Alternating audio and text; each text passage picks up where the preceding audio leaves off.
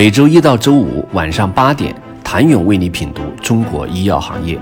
五分钟尽览中国医药风云。喜马拉雅的听众朋友们，你们好，我是医药经理人、出品人谭勇。近年来，跨国药企在中国动作频频，一边走马换帅，一边加速新品上市的频率，可以看出他们对于世界第二大医药市场的重新定位和重视程度。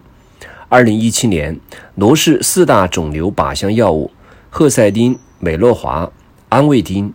特洛凯全部成功通过国家药价谈判，降价幅度最高达百分之七十，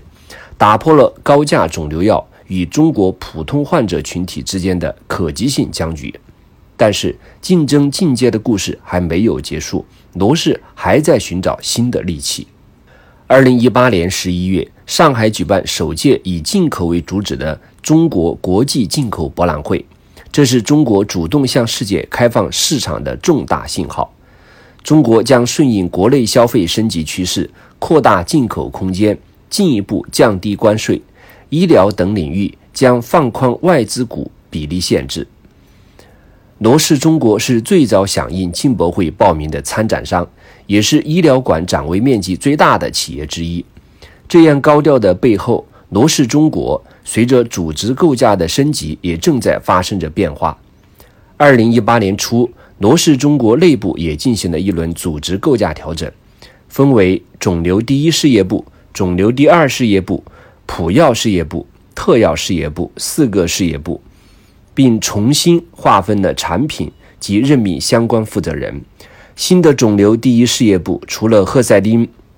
美洛华之外，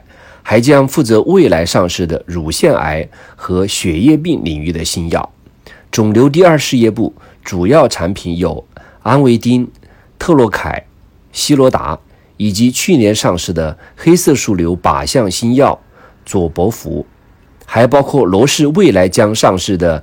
肺癌和消化道肿瘤新药等。二零一八年之前，罗氏中国是向罗氏的亚太区汇报。二零一八年开始，罗氏全球重新梳理了组织构架，由中国、巴西、加拿大和欧洲五大国家市场共同构成国际业务部，直接向全球决策层汇报。得益于国家药监局加速审批，罗氏旗下用于治疗。ALK 阳性的局部晚期或转移性非小细胞肺癌新药安胜沙于二零一八年八月正式获批。这款抗癌新药仅在美国获批后九个月便迅速在中国获批，基本实现与欧美同步上市。安胜沙的几乎零时差也给了罗氏全球 CEO 失望很大的信心。他很期待看到全球创新药在中国能首创首发。罗氏上海研发中心自行研发的正在临床过程中的乙肝新药，可能是一个突破。罗氏上海研发中心针对乙肝病毒的药物研发，在世界范围内都属前沿。该中心里百分之八十以上都是中国本土科学家。据了解，新药将结合两种机制来共同对抗乙肝病毒，既针对病毒进行靶向治疗，也针对免疫系统进行激活治疗。施万对于中国区的期待，不仅仅是成为罗氏全球第二大的业务市场，更多的是提升中国创新的贡献度，争取在中国实现全球创新药的首创首发。罗氏中国下一阶段的小目标是能成为领导者，在产品策略上制定全球策略。中国的 PI 能指导全球的研发。